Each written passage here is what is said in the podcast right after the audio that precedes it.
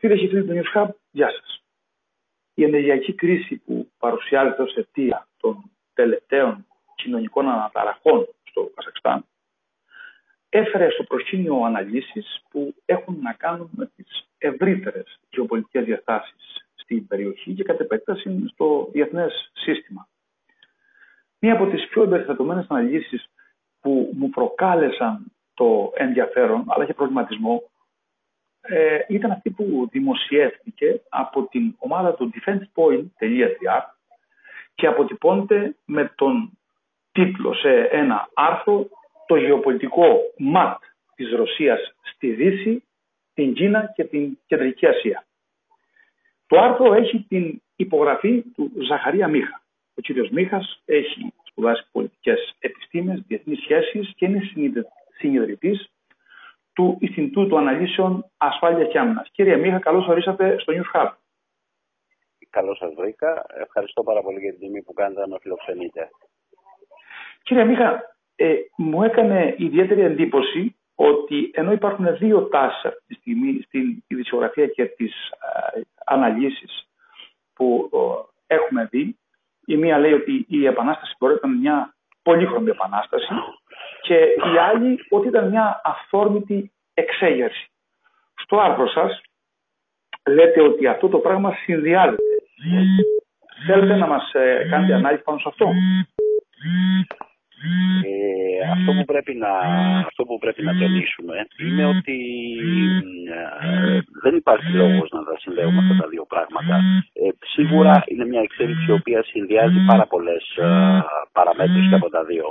Εγώ αυτό το οποίο θεωρούσα ως δεδομένο είναι ότι οι ξένες μυστικές υπηρεσίες ασφαλώς έχουν παρουσία στο Καζακστάν, πιθανότατα και να ενδιαφέρονται να προωθήσουν ατζέντες όπως αυτές που οδήγησαν σε πολύχρωμες επαναστάσεις. Αλλά στο τέλος της ημέρας αυτό που συνέβη ήταν κάτι εντελώς διαφορετικό. Δεν φαινότανε να είναι όπως οι υπόλοιπες πολύχρωμες επαναστάσεις στον πρώην Σοβιετικό χώρο. Οπότε οδηγήθηκε η σκέψη μου εκ του αποτελέσματος που προκύπτει, οδηγήθηκε στο να δημιουργήσω ένα σενάριο, και το τονίζω ότι πρόκειται για σενάριο, που οδηγεί σε εντελώς διαφορετικά συμπεράσματα.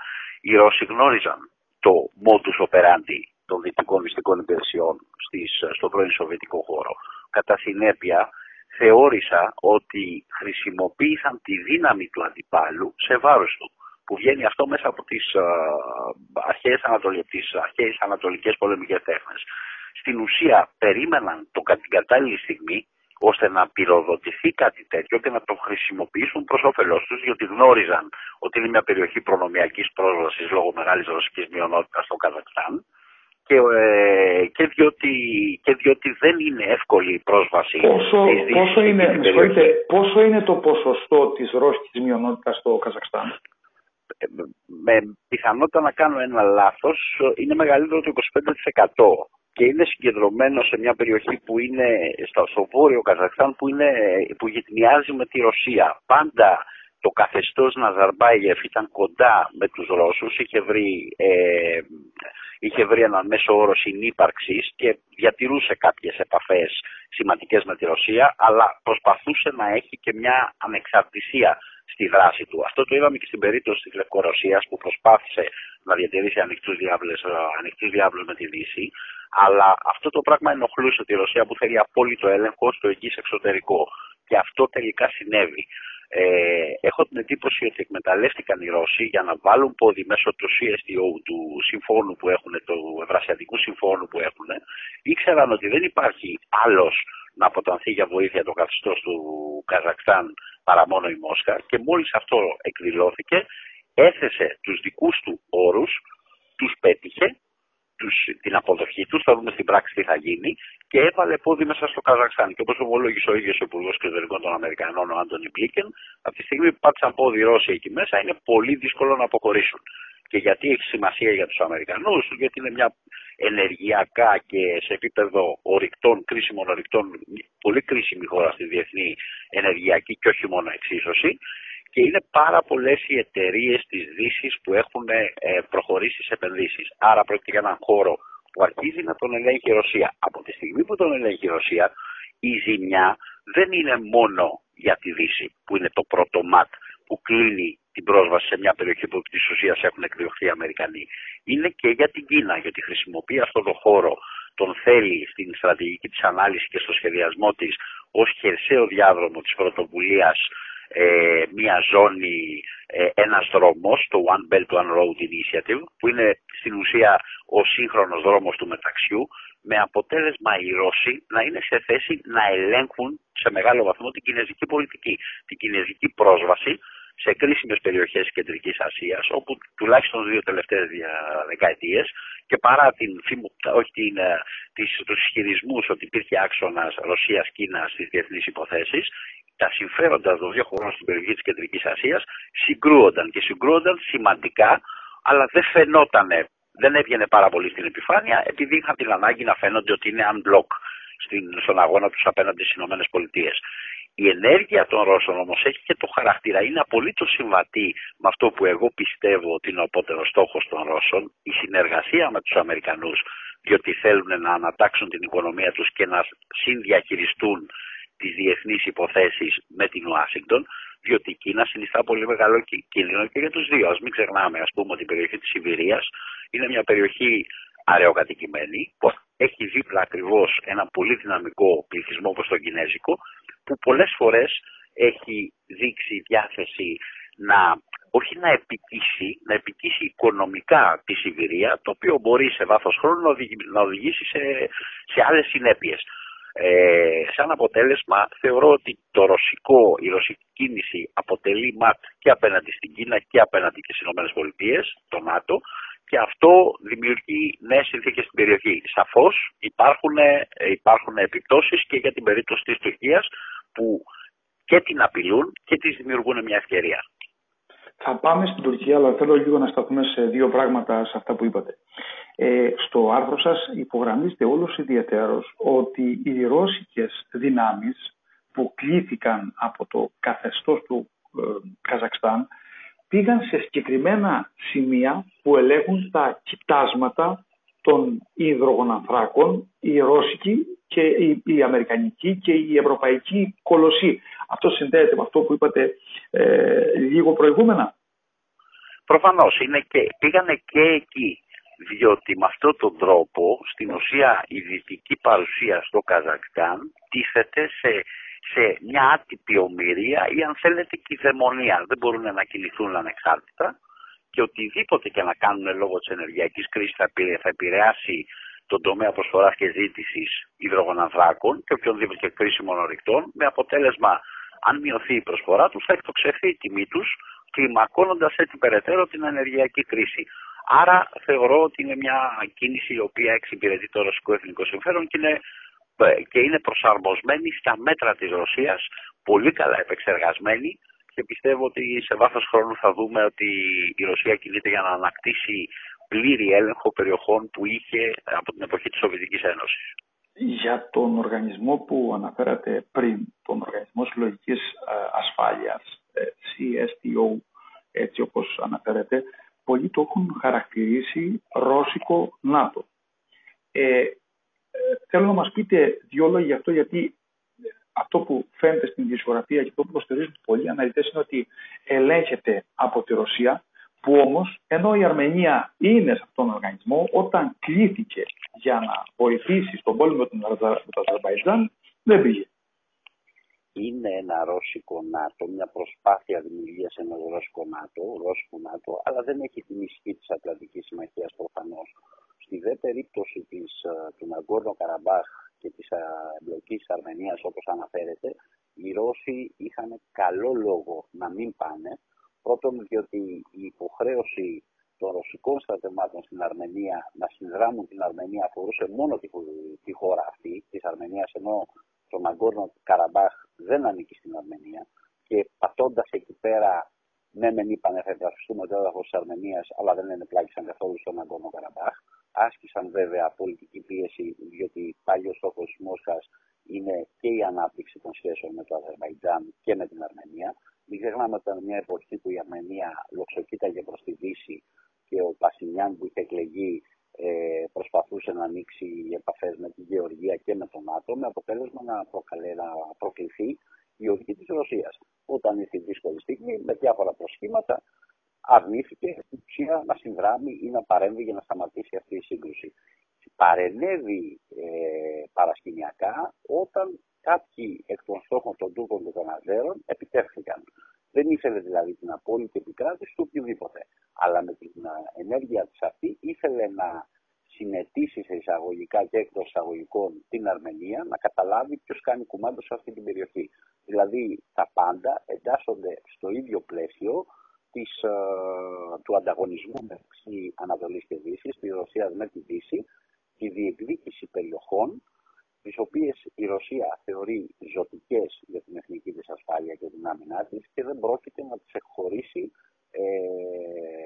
χωρίς σημαντική μάχη, χωρίς πόλεμο, είτε εντός είτε εκτός εισαγωγικών, στη Δύση, στο ΝΑΤΟ, στις ΗΠΑ. Ωραία, πάμε λίγο τώρα και στα δικά μας. Δηλαδή, πώς επηρεάζει την Ελλάδα το περιβάλλον που έχει δημιουργηθεί στο Καζακστάν. Στο κείμενό σας αναφέρεται ότι είχαμε τηλεφωνήματα μεταξύ Υπουργών Εξωτερικών Τουρκίας και Ρωσίας και την τηλεφωνική παρέμβαση του Προέδρου Ερντογάν για το Καζακστάν. Θεωρείτε ότι οι συνθήκες που επικρατούν αυτή τη στιγμή στο Καζακστάν αναβαθμίζουν το ρόλο της Τουρκίας? Όχι απαραίτητα, αλλά δημιουργούν μια περίεργη κατάσταση. Η Τουρκία σε μεγάλο βαθμό, η προσπάθειά της να χρησιμοποιήσει όλους αυτούς τους τουρκογενείς πληθυσμούς, αυτός ο μεγαλοειδεατισμός, ο τουρκικός, είχε ενοχλήσει πάρα πολύ τη Ρωσία. Όταν ο Μπαχτσελή, ο εθνικιστής εταίρος του Ερντογάν, του έδωσε αυτό το περίφημο δώρο με το χάρτη με όλους τους τουρκικούς πληθυσμούς, προκλήθηκε πολύ έντονη αντίδραση της Μόσχας. Γιατί φαινόταν να ανακατεύεται ο τουρκικός εθνικισμός στα πόδια της Ρωσίας. Και αυτό δεν το θέλουν σε καμία περίπτωση. Γι' αυτό παρεμβαίνουν όπως παρεμβαίνουν στην περιοχή της Κεντρικής Ασίας. Αυτό όμως δεν έχουν σε μεγάλο βαθμό, δεν έχουν επιτευχθεί οι στόχοι των Τούρκων στην περιοχή της Κεντρικής Ασίας. Σε κάποιο βαθμό όμως, λόγω της σχέσης που έχει η Μόσχα με την Άγκυρα, η Μόσχα προσπάθησε να απομακρύνει, να δώσει κίνητρο στην Τουρκία να απομακρυνθεί από τη Δύση και της διαμήνυσε ότι έχεις ρόλο να παίξεις στον κατευνασμό προφανώς και τον έλεγχο των τουρκικών πληθυσμών σε αυτές τις χώρες της Κεντρικής Ασίας. Ο Ερντογάν το έπιασε το νόημα, παρενέβη στον Τοκάγεφ και είπε, ας πούμε, ότι υπέρ της σταθερότητας και ότι θα σου δώσουμε τεχνογνωσία το πώς θα χειριστεί τέτοιες καταστάσεις, επί της ουσίας δηλαδή τεχνογνωσία καταστολής, ξέροντας ότι αυτό μπορεί να το χρησιμοποιήσει σαν χαρτί τις σχέσεις του με τη Δύση. Δηλαδή το μήνυμα στην Ουάσιγκτον είναι ότι παραδοσιακά εγώ ως Τουρκία έπαιζα ρόλο σε περιοχές που εσύ δεν έχεις πρόσβαση και έχεις εκδιωχθεί. Τώρα θα έχω πάλι λόγο εκεί πέρα. Άρα έχεις κάθε λόγο να ανεχθείς πολλά από τα καπρίτσια μου, γιατί με χρειάζεσαι πιο πολύ από όσο σε χρειάζομαι εγώ. Αυτή είναι η μισή αλήθεια. Αλλά αυτό το χρησιμοποιεί στη συζήτησή του με τις ΗΠΑ ο Ερντογάν. Και εγώ ενδεχομένως εικάζω ότι ενδεχομένως σχετίζεται η αποδέσμευση αυτού του non-paper για τον αγωγό EastMed από το State Department. Ήταν ένα μήνυμα στον Ερντογάν ότι κοίταξε να δεις, εμείς συνεχίζουμε τη συζήτηση μαζί σου. Δεν έχουμε να πούμε όμως, συγγνώμη, κύριε Μίχα, επειδή ο κόσμος δεν ξέρει, ήταν το επόμενο σημείο που θέλω να σταθούμε, ότι δεν φεύγει από την προσοχή σας στο άρθρο σας το άτυπο έγγραφο το οποίο έστειλε το State Department που έχει να κάνει που στάλισε Κύπρο, Ρωσία και Ισραήλ, αλλά θέλω να πείτε για τον κόσμο μας. Ελλάδα, Κύπρο δεν ξέρει. Και Ισραήλ που έχουν συμφωνήσει για τον EastMed. Ναι, για πείτε μας δύο λόγια για αυτό το έγγραφο, γιατί ο κόσμος δεν ξέρει. Κοίταξε, είναι ένα non-paper το οποίο διακίνησε το State Department προς την Αθήνα, τη Λευκοσία και την Ιερουσαλήμ, στο οποίο λέει ότι στην ουσία εκφράζει την αντίθεσή της προς τον αγωγό, προς τη δημιουργία του αγωγού EastMed, διότι ο EastMed υποτίθεται ότι είναι οικονομικά σύμφορος και δημιουργεί φασαρία στην περιοχή. Και στηρίζει αντιθέτως, έχουν και σχετικές διευκρινήσεις χθες το βράδυ και σήμερα, υπάρχουν σχετικά ρεπορτάζ, που προσπαθούν οι Αμερικανοί να διευκρινίσουν τη στάση τους. Το ερώτημα που θέτω εγώ, και θα υπάρξει και μέσα στην ημέρα σε μία ακόμα ανάλυση που θα δημοσιευτεί με κάποια άλλη αφορμή, το ερώτημα που θέτω εγώ είναι από τη στιγμή που δεν ζητάει κανείς χρήματα από τους Αμερικανούς για τον EastMed, για ποιο λόγο ανακατεύεται και στην ουσία διαμηνύει ότι δεν τον υποστηρίζει. Εμένα μου μοιάζει σαν σε εισαγωγικά ερωτική εξομολόγηση στην Τουρκία. Ότι μη φεύγεις και θα βρούμε μια λύση, τι θα κάνουμε και με σένα, να μείνεις, αρκεί να μείνεις στο δυτικό στρατόπεδο. Σε αυτό που λέτε, κολλάει και το γεγονός ότι επειδή έχουμε να κάνουμε με τους αγωγούς και τα τεράστια συμφέροντα στον τομέα της ενέργειας, βολεύει και την πλευρά την Ρώσικης, ας πούμε, και την Αζέρκη και τους Καζακστανούς. Γιατί θα μειωθεί, ας πούμε, η τροποδοσία και το μέγεθος του φυσικού αερίου ή της ενέργειας στην Ευρώπη. Το δεδομένο είναι ότι η περιοχή της Ανατολικής Μεσογείου συνδέεται και με τα ρωσικά συμφέροντα και διότι η περιοχή της Μεσογείου μπορεί να εξελιχθεί σε εναλλακτικό τροφοδότη, ενεργειακό τροφοδότη των δυτικών αγορών, μειώνοντας την εξάρτηση της Ευρωπαϊκής Ένωσης από τους ρωσικούς υδρογονάνθρακες, αλλά σε κάθε περίπτωση και για λόγους ασφαλείας. Μην ξεχνάμε ότι η Ρωσία έχει ισχυρό πόδι στο Λίβανο, έχει στη Συρία, έχει στη Λιβύη, που είναι περιοχές με μεταναϊκό ενδιαφέρον, και γενικότερα προσπαθεί να θέσει υπό μια ενεργειακή ομοιρία τη Δύση. Και οτιδήποτε εξελίσσεται αυτή την περιοχή, αυτή την ιστορική συγκυρία στην περιοχή της Μεσογείου, συνδέεται με την παγκόσμια ενεργειακή εξίσωση. Κατά συνέπεια, ό,τι και αν γίνεται, είναι μια μεγάλη εικόνα που δεν μπορούμε να εστιάζουμε μόνο στο τι έγινε στο Καζακστάν και στην Κεντρική Ασία. Τα πάντα συνδέονται και οι χώρες προσπαθούν να κάνουν κινήσεις. Τα πάντα κινούνται σε ένα πέρα τον κρίζο, δεν είναι ούτε μαύρο ούτε άσπρα, και προσπαθούν να κάνουν κινήσεις οι οποίες εξυπηρετούν τα συμφέροντά τους και εξυπηρετούν το εθνικό τους συμφέρον. Αυτό κάνουν και οι Ρώσοι. Αυτό προσπαθούν να κάνουν και οι Τούρκοι με μικροκινήσεις, με αποτέλεσμα να δημιουργείται αυτό το χάος που έχει δημιουργηθεί και όλοι να περιμένουν με ποιες συνθήκες και με ποιες προϋποθέσεις θα καταλήξουν οι μεγάλοι σε μια νέα Γιάλτα, ώστε να ηρεμήσει λιγάκι ο πλανήτης και σε μεγάλο βαθμό και η δική μας περιοχή. Ωραία. Κλείνοντας, θέλω να μου πείτε, επειδή είναι σχεδόν ταυτόχρονα λειτουργούν οι κρίσεις σε Ουκρανία και Καζακστάν, πόσο τυχαίο μπορεί να είναι, συνδέονται αυτά? Κοιτάξτε να δείτε, γενικά η Ρωσία, επειδή η Ουκρανία είναι ζήτημα εθνικής ασφαλείας κορυφαίας προτεραιότητας, σίγουρα την απάντησή της προσπαθεί να τη δίνει σε πολλαπλά μέτωπα. Πάντα μπορεί με αξιόπιστο τρόπο να απειλεί τις ΗΠΑ ότι μπορεί να ανοίξει μέτωπα οπουδήποτε για να αποθαρρύνει την κλιμάκωση των πιέσεων στο άμεσο γεωπολιτικό της περιβάλλον. Ένα από αυτά τα κομμάτια είναι και η Ουκρανία. Οι Ρώσοι έχουν αυτή την ικανότητα να το κάνουν και το κάνουν. Και όπως βλέπουμε, οι Αμερικανοί από τη στιγμή που δεν είναι διατεθειμένοι να δεσμεύσουν στρατεύματα και να κλιμακώσουν ακόμα και με την προοπτική σύγκρουσης, διότι γνωρίζουν ότι το τακτικό πλεονέκτημα δεν είναι δικό τους, παρότι μπορεί να είναι πολύ ισχυρότερο στρατιωτικά.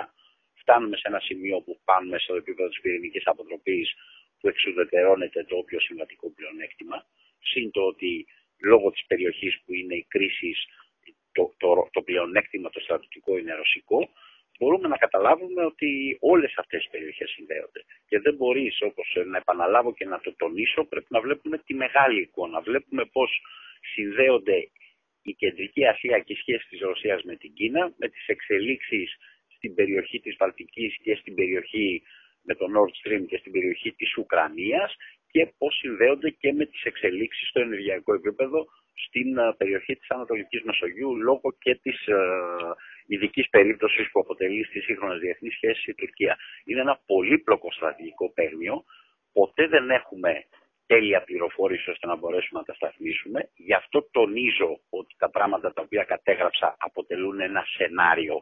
Υπάρχουν σίγουρα και άλλα πράγματα, υπάρχουν και πράγματα που γίνονται και δεν λέγονται. Και έρχεται ο ιστορικός του μέλλοντος κάποια στιγμή να ανοίξει αρχεία και να δει καταγεγραμμένες πρωτοβουλίες από υπηρεσίες πληροφοριών, από ανθρώπους του παρασκηνίου ή συνεννοήσεις που ποτέ δεν βγήκαν στο φως της δημοσιότητας, και να αλλάξει η οπτική μας για το τι έχει γίνει στο παρελθόν. Όπως έχουμε διαπιστώσει αυτά τα οποία πιστεύαμε και αναλύαμε την εποχή του ψυχρού πολέμου, στη συνέχεια με το άνοιγμα των αρχείων της KGB αποκαλύφθηκε ότι άλλα πράγματα σκεφτόντουσαν οι Ρώσοι και διαφορετικές εξελίξεις υπήρχαν. Έτσι θα συμβεί στο μέλλον και για την τωρινή ιστορική περίοδο. Άρα, ό,τι και αν λέμε, έχει σημαντικό περιθώριο σφάλματος. Γι' αυτό τόνισα στην αρχή της δικής μου της παρέμβασης, του δικού μου άρθρου, ότι πρόκειται για σενάριο το οποίο βασίζεται σε λογικούς συνειρμούς, σε λογικές σκέψεις και σε συνδυασμό υπαρχόντων πληροφοριών και παρατηρήσεων. Άρα δεν πρέπει κανένας να θεοποιεί σε εισαγωγικά την οποιαδήποτε ανάλυση, πρέπει να είμαστε ανοιχτοί στη συζήτηση και να ανανεώνουμε την οπτική μας αναλόγως των πληροφοριών που έρχονται στο φως της δημοσιότητας και να συνυπολογίζουμε ότι μέσα τουλάχιστον στις δυτικές χώρες υπάρχει μια κατάσταση χάους στην έκφραση πολιτικής. Για παράδειγμα, στις ΗΠΑ υπάρχουν πολλοί πυλώνες εξουσίας. Μπορεί να υπάρχει κάτι το οποίο είναι προφανές για το αμερικανικό εθνικό συμφέρον, αλλά συστημικά οι ΗΠΑ να μην μπορούν να στρίψουν την πολιτική τους, γιατί το μεγάλο καράβι στρίβει δύσκολα. Άμα στρίψει, παίρνει μια άλλη κατεύθυνση. Αυτό λέμε ότι οι Αμερικανοί αυτή τη στιγμή δεν μπορούν να συνειδητοποιήσουν ακόμα συστημικά όλοι οι πυλώνες εξουσίας, Συμβούλιο Εθνικής Ασφαλείας, Λευκός Οίκος, Πεντάγωνος, State Department, Κογκρέσο, το ότι ένα είδος διεξέβρεση ενός modus vivendi στη σχέση με τη Ρωσία είναι προς το εθνικό του συμφέρον. Και εγώ τονίζω εδώ και πολλά χρόνια ότι αυτό είναι και προς το ελληνικό συμφέρον και εκεί πρέπει να αποβλέπουμε. Διότι όποτε Ρωσία και ΗΠΑ έχουν καλές σχέσεις μεταξύ τους, απομειώνεται η γεωστρατηγική σημασία της Τουρκίας. Και αυτό πρέπει να το κρατήσουμε. Με τον καλύτερο τρόπο κλείσατε, γιατί ήταν απόλυτα ρεαλιστική η προσέγγιση που κάνατε. Ιδιαίτερος σε αυτό το τελευταίο κομμάτι που είπατε ότι οι αναλύσεις του τώρα θα έχουν να συγκριθούν και με τους στοικούς του μέλλοντος. Συμφωνώ απόλυτα. Ζαχαρίας Μίχας, περισσότερα στο defensepoint.gr και μάλιστα εντός της ημέρας θα έχουμε κάποιες αποκαλύψεις. Σας ευχαριστώ πάρα πολύ για την παρουσία σας εδώ στο News Hub. Ευχαριστώ θερμά για την πρόσκληση.